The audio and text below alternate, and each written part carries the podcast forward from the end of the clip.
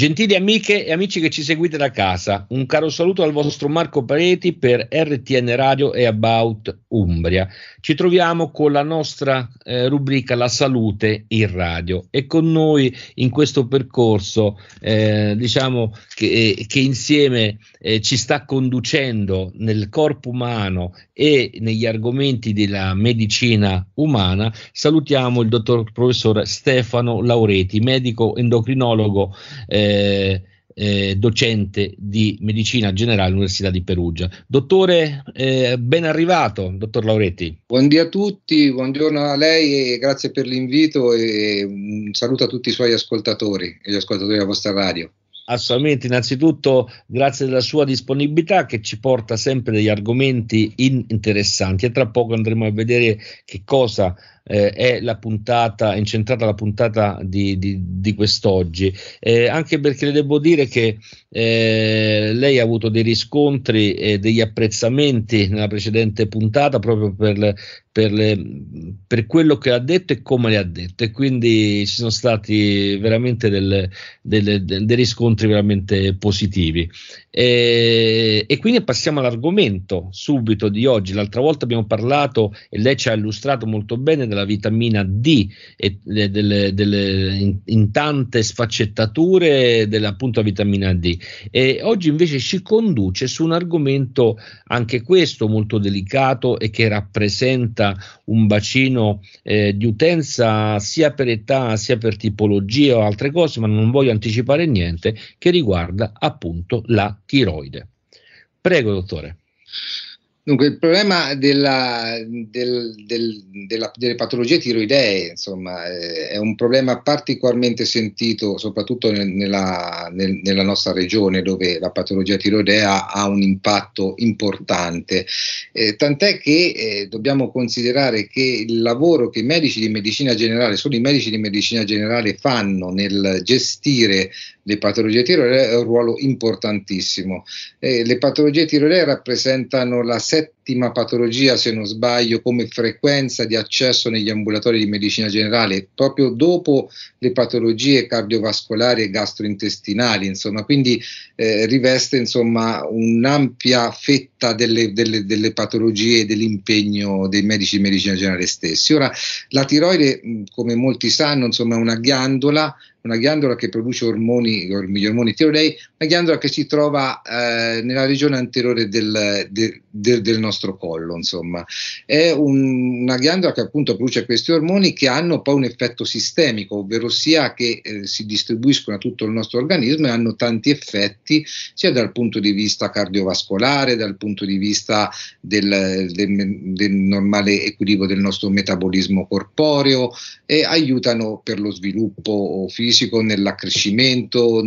per un buon andamento della, della, gravidanza e quant'altro. Le problematiche che maggiormente eh, vengono affrontate, le patologie più frequenti derivate proprio da alterazione del, della, della tiroide, sono caratterizzate dalla presenza del gozzo nodulare, dei noduli tiroidei in genere o delle disfunzioni tiroidee quali l'ipotiroidismo, ovvero sia quando la ghiandola funziona poco, o l'ipertiroidismo quando la ghiandola funziona troppo, ma eh, l'elemento fondamentale per il funzionamento della ghiandola tiroide è rappresentato dallo iodio. Lo iodio è un oligoelemento eh, che è contenuto in bassissime eh, quantità nel nostro organismo, ma che è concentrato per la pressoché totalità all'interno della tiroide. Quindi la tiroide è un concentratore dello iodio. Tutto lo iodio che noi introduciamo viene eh, concentrato a livello della tiroide e serve per produrre gli ormoni tiroidei. Quindi quando manca lo iodio, o quando ve n'è troppo, la tiroide funziona male. E va considerato appunto che noi lo iodio lo introduciamo prevalentemente con l'alimentazione e viene assorbito dal nostro intestino, va in circolo, viene concentrato nella tiroide e lì vengono prodotti gli ormoni che svolgono la loro funzione. Poi eliminiamo questo iodio dopo che ha fatto il suo lavoro con gli ormoni prevalentemente a livello urinario e in parte a livello fecale. Ora va considerato che quando c'è una carenza di iodio, quindi lo iodio è poco, come avviene in, in molte condizioni, soprattutto in alcune regioni, eh, vanno a soffrire tutte le fasce d'età, perché ne soffre eh, l'adulto sicuramente per lo sviluppo del gozzo tiroideo, ma ne soffrono anche gli adolescenti che possono iniziare a sviluppare un gozzo o una disfunzione tiroidea, ma soprattutto è fondamentale eh, la carenza dello iodio nel determinare disfunzioni tiroidee nel neonato e nel feto, quindi creando problemi di ipotiroidismo o fetale o neonatale di alterato sviluppo del sistema nervoso centrale e lo sviluppo del gozzo neonatale. Per questo è un problema eh, sentito non solo in Italia, ma è sentito diciamo, nella, in, tutto, in, tutto, in, tutto, il globo. Eh, molte sono le regioni del, del, della, della, della, Terra in cui vi è una, uno stato carenziale di iodio, ma non soltanto le regioni più povere, le regioni eh, diciamo del meno, meno, meno, sviluppate, meno industrializzate, anche in Europa stessa, insomma, ci sono delle, mh, delle regioni, degli stati, quale esempio l'Italia, la Francia, la Germania, la Spagna, la Turchia, la Grecia, dove effettivamente la quota di iodio presente è una quota inferiore a quello che ha ritenuto il fabbisogno adeguato. Quindi abbiamo delle zone in cui vi è una insufficiente quantità di iodio, quindi sono regioni iodio carenti. Quindi siamo in Italia una regione a moderata eh, insufficienza di iodio insieme a, diciamo, a stati eh, ben importanti come numerosità, eh, come numerosità di abitanti. Ma quindi dicevamo insomma, che le conseguenze della carenza di iodio sono, sono importanti proprio perché causano il, il, gozzo tiroideo, quindi una tiroide che non funziona bene perché ha poco iodio tende a crescere, ad aumentare di dimensione e a formare dei noduli, dei noduli che nel corso degli anni poi vanno via via crescendo determinando un ingombro meccanico o alterazioni anche d'ordine, d'ordine estetico e anche alterazioni d'ordine funzionale nel, nell'avanzare, nell'avanzare, degli anni. Ma questa carenza di iodio è prevalentemente presente nelle regioni montuose, nelle regioni lontane dal mare o, ne, dal mare, o nelle, nelle, valli insomma, montane delle Alpi e degli Appennini, dove la prevalenza poi del gozzo è chiaramente più elevata rispetto alle zone che sono o, alle zone che sono diciamo più vicine, più vicine, al mare, dove quindi abbiamo una maggiore concentrazione di iodio. Possiamo dire una cosa, dottore, mi scusi, che qualche anno fa c'è stata un sul discorso dello iodio anche un'immissione, per esempio, nel sale no? iodato per aiutare, per aiutare, in qualche modo eh, le popolazioni che non sono lontane dal mare a avere un, un incremento maggiore di iodio. Certo, assolutamente sì, assolutamente vero, poi torneremo in dettaglio su questo, è proprio il, diciamo, la, la, la, presa di coscienza che nelle zone montane eh, si aveva una prevalenza di gozzo nodulare nel, nel, oltre, nell'oltre il 30% della popolazione, quindi una persona su tre, eh, oltre una persona su tre eh, aveva eh, un problema di gozzo tiroideo o di gozzo nodulare tiroideo dovuto alla carenza iodica, ha portato a praticare questo tipo di supplementazione supplementazione. Eh, proprio perché le due condizioni, abbiamo detto, più gravi con, determinate dalla carenza di iodio sono eh, nella, ma- nella, madre, insomma, in gravidanza, la, la, formazione del gozzo o nell'adulto in genere formazione del gozzo, ma soprattutto nel feto la carenza di iodio che può causare un possibile danno, danno cerebrale con un conseguente ipotiroidismo neonatale e un, un, ritardo dello sviluppo psicosomatico nel, nel, bambino, perché l'ormone tiroideo ha un ruolo fondamentale nello sviluppo di tutte quelle che sono i meccanismi di sviluppo neuronale, di differenziazione, di differenziazione neo, neuronale, quindi dello sviluppo insomma, del cervello del feto e del bambino stesso. Per cui una madre che è, eh, affronta una gravidanza in stato di carenza iodica sicuramente porta il proprio feto a soffrire di, di questa condizione. Quindi eh, l'Organizzazione Mondiale de- della Sanità ha preso atto, preso coscienza del fatto che la deficienza iodica nel mondo era particolarmente diffusa e aveva stimato che oltre 2 miliardi di persone nel mondo erano esposte a un rischio di malattie derivanti da carenza iodica. E di queste 600 milioni avevano un gozzo derivato da carenza iodica. E 5-6 milioni nel mondo erano affette da cretinismo, quindi dovuta alla carenza iodica, ha considerato di sviluppare un programma di profilassi iodica universale, cioè quindi per tutto il mondo, dire diamo una integrazione con lo iodio alla popolazione di tutto il mondo per ridurre e impattare in modo importante sullo sviluppo del gozzo e del cretinismo. Ecco, da, questo, da vista la nostra Umbria come è messa?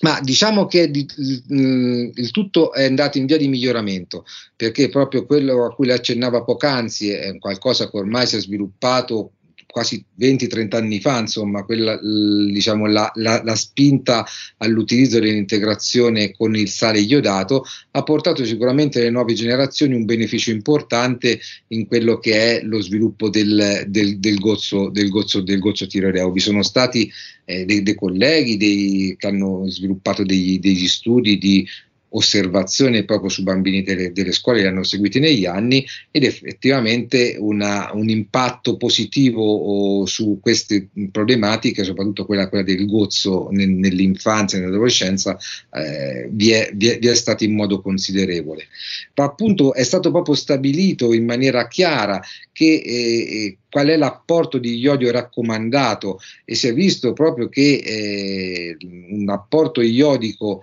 eh, medio insomma, nel, nel, giovane adulto può essere intorno ai 150 microgrammi al giorno, ma che in gravidanza e in allattamento per i problemi poc'anzi menzionati, soprattutto quello della sofferenza fetale, deve essere portata a 250 microgrammi al giorno, quindi quasi raddoppiato. È lì che dobbiamo porre una grande attenzione nel proporre l'integrazione nella donna in gravidanza e allattamento trattamento. E per questo motivo la strategia raccomandata era que- dall'Organizzazione Mondiale della Sanità è quella a cui lei accennava, quindi eh, per eradicare disordini da carenza iodica utilizzare il sale per uso alimentare fortificato con iodio. Questo perché il sale è l'alimento utilizzato da larghi strati della popolazione, ha un consumo stabile nella dieta e ha anche dei costi di produzione relativamente contenuti, quindi lo possiamo distribuire facilmente a tutti perché a tutti arriva questo tipo di integrazione. Quindi il sale iodato è sicuramente il primo, il, la prima arma per combattere lo stato carenziale di iodio. Vi è poi l'industria farmaceutica ci ha aiutato perché ha cominciato a produrre degli integratori con delle tavolette a base di iodio o degli integratori alimentari vitaminici supplementati con lo iodio, ma anche lì proprio per evitare eccessi di assunzione con prodotti eh, diciamo nutraceutici di facile accesso ha portato la legislazione italiana ad esempio al Ministero della Salute a indicare come valore massimo consentito di eh, iodio contenuto negli integratori alimentari non superiore a 225 microgrammi quindi per non superare quei 250 microgrammi che sarà detto poc'anzi essere la dose certo. massima insomma consentita ottimale di supplementazione perché sap- dobbiamo sapere che è ben vero che la carenza di iodio crea un problema di eh, malattie, malattie importanti, ma anche l'eccesso di iodio crea delle tireopatie cosiddette iodio indotte, soprattutto se noi supplementiamo in maniera eccessiva le popolazioni che vivono noto- notoriamente in uno stato di carenza iodica. Quindi L'iodio sì, ma con moderazione, senza eccessi. Ecco senza. perché tutto deve essere sempre ben gestito sul consiglio uh, del medico di medicina generale, del proprio medico curante. Insomma, questo Perfetto. è fondamentale. È fondamentale. Ecco, dottore, la tiroide ovviamente, come lei accennava, produce ormoni ovviamente tiroidei che hanno varie sigle no? che si vedono durante gli esami T3, T4 eccetera così. E poi magari ce, ce ne parla se vuole se ritiene che sia una cosa eh, utile. Ma eh, gli ormoni tiroidei influenzano sia il metabolismo ma anche, anche funzioni vitali del nostro organismo eh, ci può fare qualche esempio in che modo eh, influenzano aumentando, stimolando eh, varie attività e funzioni organiche? Assolutamente sì. Eh, volevo però prendermi soltanto 30 secondi per, eh. prima di, di, passare a questo secondo argomento, proprio mm. per concludere la problematica della iodoprofilassi. Eh, dobbiamo sapere che la distribuzione e l'utilizzo della supplementazione eh, con iodio, soprattutto col sale iodato, è normato da una legge del 2005 quindi che dà delle disposizioni finalizzate alla prevenzione del gozzo endemico e quindi che indica chiaramente,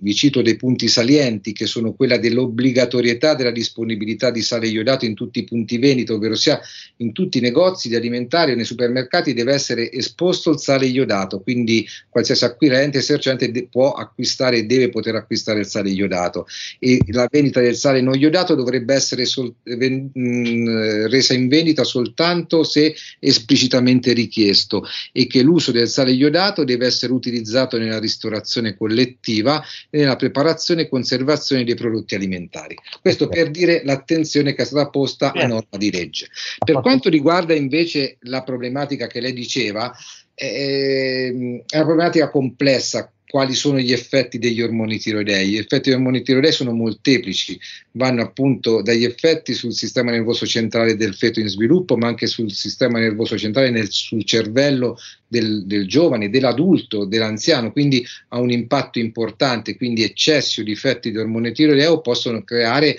problematiche d'ordine neuropsicologico, neuropsichiatrico anche addirittura, ma agiscono sul sistema cardiovascolare, quindi disfunzioni tiroidee, sia che siano ipotiroidismo, cioè un difetto in eccesso, possono con, conclamarsi in delle manifestazioni cardiovascolari importanti, malattie aritmiche del cuore, o problemi di ipertensione o di malattie cardiovascolari importanti. Quindi eh, l'impatto, l'impatto è, è, molteplice, ma anche sull'apparato gastrointestinale. L'ipotiroidismo può causare un rallentamento del metabolismo, favorendo delle dislipidemie, quindi l'aumento del colesterolo o problematiche legate proprio all'aumento ponderale, ritenzione di liquidi, insomma gli effetti, gli effetti sulla cute, insomma gli effetti sono veramente molteplici insomma. E la carenza di ormone tiroideo parimenti alla carenza dello iodio ha un ruolo fond- importantissimo in gravidanza, perché se vi è una carenza di ormoni tiroidei in gravidanza deve essere prontamente corretta per tenere valori di ormoni tiroidei adeguati in gravidanza,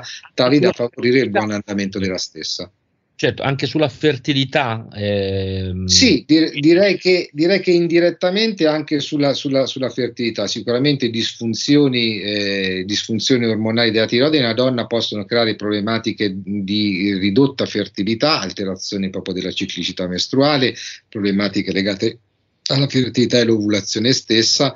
e così come nel maschio possono portare anche ad una subfertilità le disfunzioni tiroidee e, e, proprio anche nei trattamenti di fecondazione assistita i ginecologi sono molto attenti a ottimizzare i livelli degli ormoni tiroidei nel, nel, nel, nella donna che si sottopone a questo tipo di trattamento proprio per migliorare la resa proprio del trattamento stesso che è posto in essere. Ecco, eh, eh, diciamo che la tiroide eh, in qualche modo potrebbe essere anche colloca- collocata o abbinata a quello che lei faceva riferimento l'altra volta in sinergia con la vitamina D nella, per la calcificazione delle ossa eh, ci sono delle condizioni di disfunzione tiroidea che portano ad un a, alterato metabolismo dell'osso. Tutte le condizioni di ipertiroidismo, cioè di eccesso di ormone tiroideo, comportano di per sé un indebolimento dell'osso, quindi una perdita di massa ossea, che in genere, in genere a fronte del ripristino della normale funzione tiroidea a seguito di un trattamento specifico, eh, consentono un certo recupero dello, del, dello stesso, contrariamente a, ad altre condizioni osteoporotiche. E mm, uno dei problemi che mm, nei, nei, decenni passati, insomma, eh, le società scientifiche hanno, dov- mm, hanno, hanno, verificato, con cui si sono dovute confrontare, è proprio quello della terapia eh, ormonale, proprio con gli ormoni tiroidei ad uso soppressivo per i noduli tiroidei o per i tumori della, della tiroide, che portata a livelli eh, diciamo estremi, insomma, quindi di tirosoppressione, creava degli ipertiroidismi eh, ovviamente dovu- necessari per il trattamento farmacologico da eh, praticare che, por- che, causavano, insomma, un, eh, verificato, causavano una, un, un, indebolimento de- un, indebolimento dell'osso, peraltro parziale, però anche questo è stato verificato. Quindi eh, anche la terapia con ormone tiroideo, che spesso viene proposta da noi medici, deve essere sempre condotta con un'attenzione e mantenendo dei livelli ormonali a target in base alle indicazioni o alla patologia che noi andiamo ad affrontare. Certo, eh, allora diciamo che il medico generale è estremamente importante per fare una prima valutazione se ci sono disturbi della tiroide, ma quali sono mh, eventualmente gli esami diagnostici che il medico può eh, diciamo, mh, regolare o indicare da, da fare? Ah, questo di, mh, dipende da, da quello che, che, la clinica ti porta a cercare. È, è, ovvio, il medico di medicina generale ha degli strumenti importanti, degli strumenti importanti eh, che non necessariamente deve, deve, sfruttare ab inizio, cioè fin, da, fin, dal primo momento. Allora, se deve essere seguito uno screening della funzione, della funzione tiroidea, può essere sufficiente anche do, il dosaggio del semplice TSH ed meglio, meglio, del TSH riflesso, insomma, che poi un algoritmo oh, diagnostico che consente eh, poi una, un, un, un, flusso a cascata di indagini. Eh, per quanto riguarda invece la valutazione del soggetto sintomatico in cui il medico già ravvede una condizione di disfunzione tiroidea chiaramente evidente, allora lì il medico di medicina generale può tranquillamente prescrivere mh, gli accertamenti importanti oltre il TSH, anche il dossaggio degli ormoni tiroidei o degli anticorpi o quant'altro, se ritiene opportuno in base a, alla valutazione clinica che, che, ha, che ha, fatto. C'è sono poi, oltre alla valutazione... Facili da fare, semplici o sono complicati? In genere è un esame a cui si accede facilmente, è un semplice esame di sangue, insomma un prelevo, un prelevo di sangue che in tempi ragionevolmente brevi consente di avere dei, dei, dei risultati che sono assolutamente affidabili perché ormai i, i metodi di determinazione sono consolidati e, e hanno un'elevata accuratezza diagnostica. Sì. Ecco, l'altra, l'altra eh, situazione mh, mm, della tiroide abbiamo capito che un po' regola un po' tante cose dell'organismo ed è, eh, è, fondamentale con i propri ormoni che viaggiano nel corpo e vanno poi a stimolare o comunque a regolare un po' alcune funzioni organiche anche molto importanti. Eh, ma per, questi, per questo fatto, eh,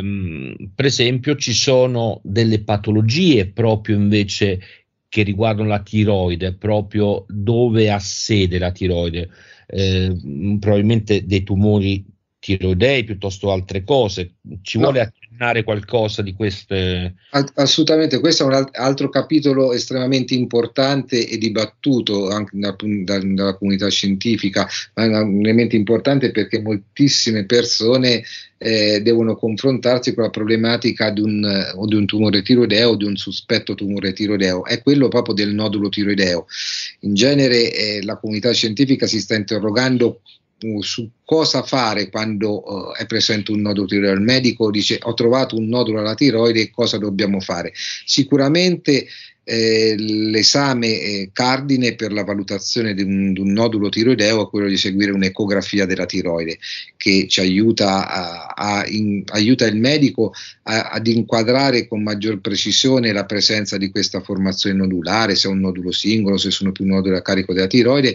ma soprattutto a indicarne le caratteristiche ecografiche che mh, consentono di orientare il medico sulle scelte poi diagnostiche terapeutiche successive successive l'ecografia tiroidea non potrà mai dirci se un nodulo è un nodulo maligno o un nodulo benigno,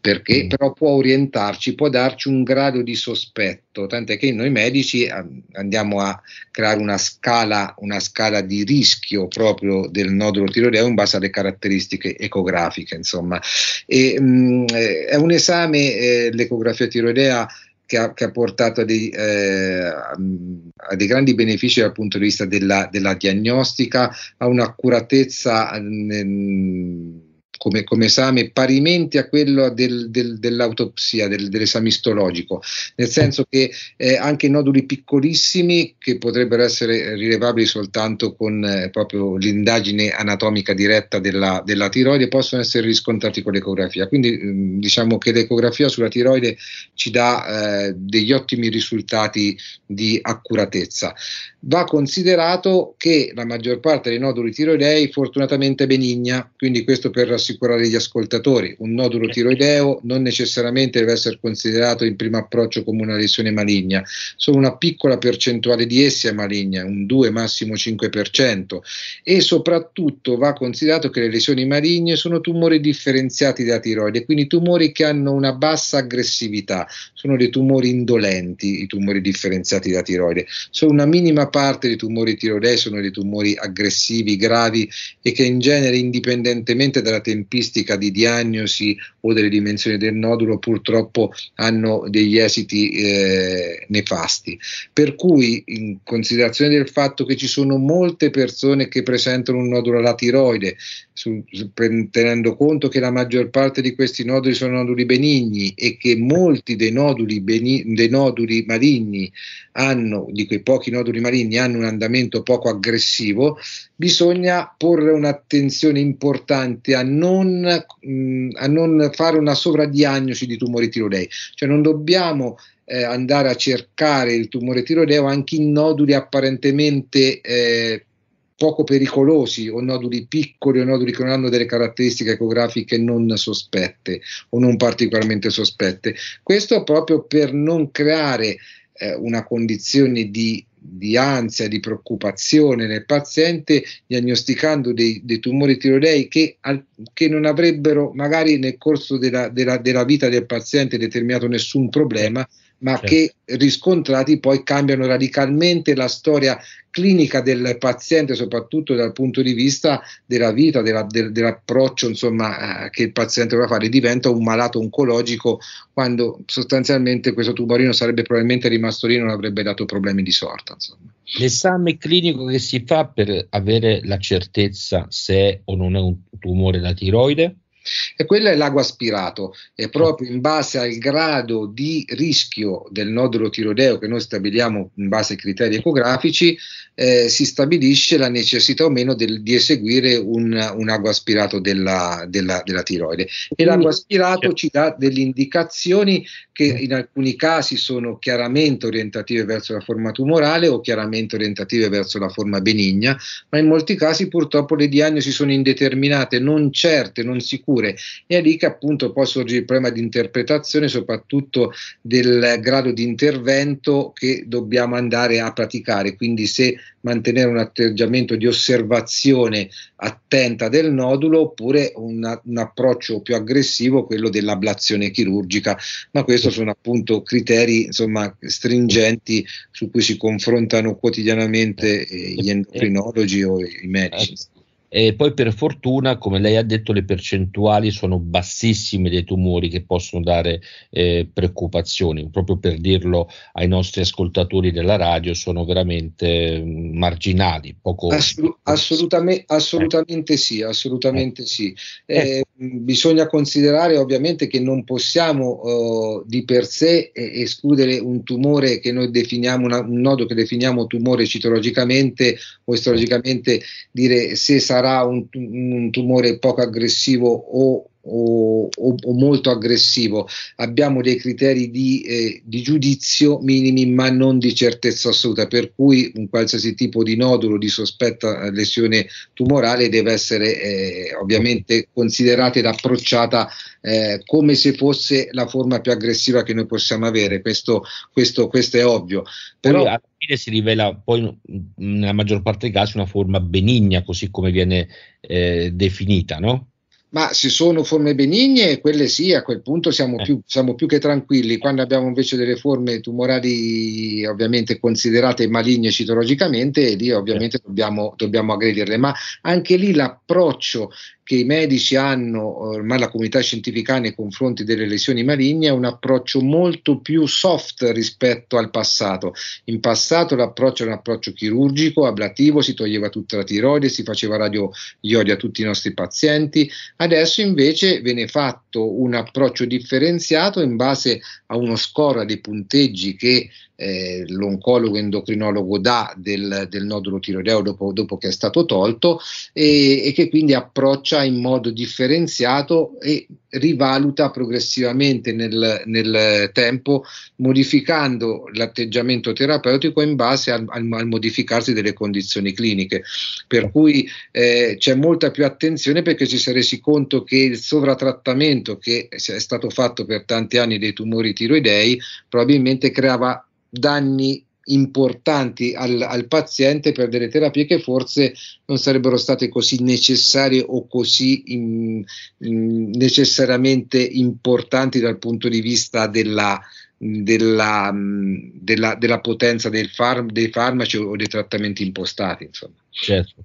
Dottore, ultime, eh, l'ultima domanda e la faccio insieme su due argomenti che mh, mm, potrebbero interessare, anzi che sicuramente interessa, interessano la maggior parte delle persone che ci stanno ascoltando eh, e per una anche la totalità. Eh, di queste e mi faccio, faccio subito riferimento al, al, al mondo femminile, eh, il rapporto che ci possono essere tra i contraccettivi e la tiroide. Eh, questo è il primo aspetto. Eh, l'altro aspetto, quali sono i consigli per fare o da che età per esempio, si fanno normalmente dei controlli periodicamente, soprattutto da un'età in poi, in modo periodico, non so, alla prostata, al, alla, al, al, al seno, alla mammella, eh, piuttosto se ci sono eh, residui di sangue occulto nelle feci, eccetera. Anche la tiroide si possono prevedere periodicamente da una certa età in poi del, de, degli esami che si possono prevedere per la prevenzione eh, che è importante. E poi appunto l'altra cosa che nel mondo di, di, tutte le coppie o comunque delle donne in particolare il, il, il, la relazione che ci sono tra contraccettivi e tiroide.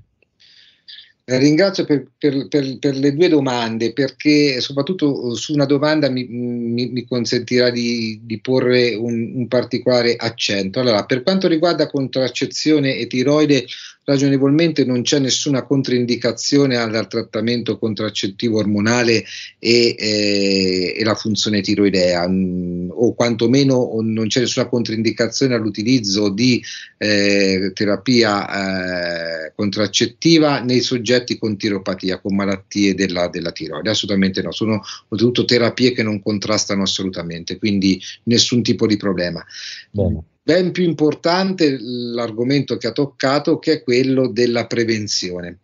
Allora, la prevenzione si fa utilizzando il sale iodato, non vi è altra prevenzione per quanto riguarda le patologie tiroidee, non va ricercata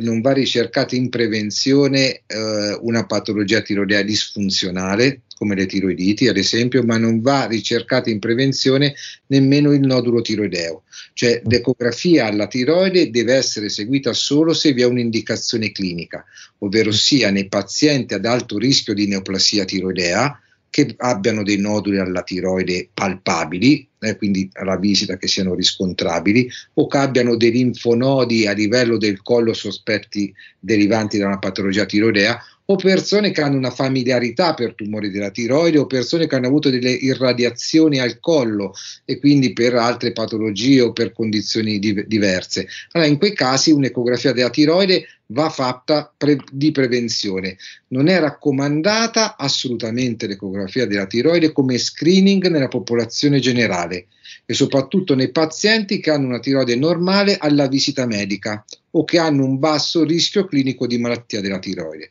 Questo sia ben chiaro, perché se noi eseguiamo un'ecografia della tiroide rischiamo di trovare noduli a pazienti che sono asintomatici, noduli che hanno delle caratteristiche di piena benignità, noduli che non darebbero nessun tipo di problema. Quindi mh, direi che se nel caso il paziente dovesse avere una formazione eh, occulta della tiroide nodulare che poi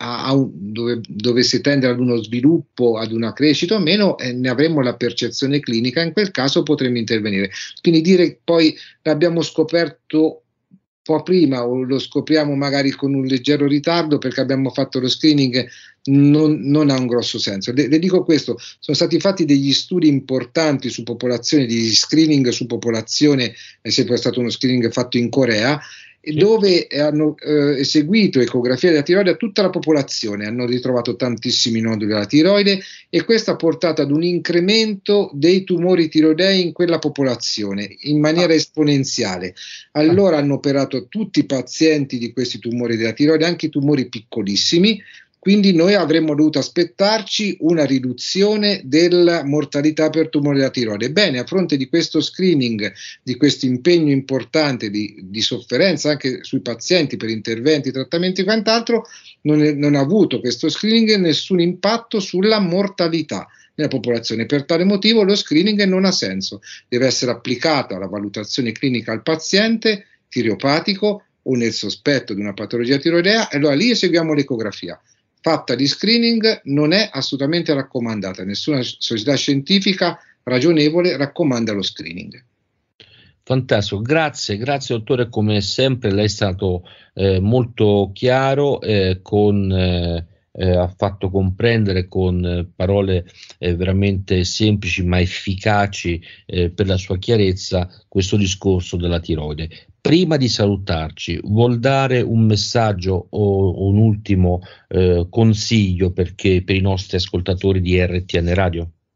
Quindi sì, sì, sì, assolutamente, quindi eh, supplementare con eh, sale iodato, utilizzate il sale iodato alla, in, in, quantità normale, come si utilizza il normale sale da cucina, non dovete utilizzarne di più perché altrimenti creiamo problematiche d'altro ordine. Conservate bene il sale iodato in contenitori sottovuoto perché lo iodio è volatile per cui se tenete la scatola dello iodio eh, del, sale, de, del, sale, iodato aperta, eh, dopo un po' non lo ritroviamo più, quindi contenitori ermetici per conservare, per conservare il sale. E per quanto riguarda le altre patologie tiroidee, fatevi sempre consigliare dal vostro medico di famiglia, se c'è familiarità una maggiore attenzione sicuramente lo merita sia per le patologie autoimmuni della tiroide sia per i noduli tiroidei.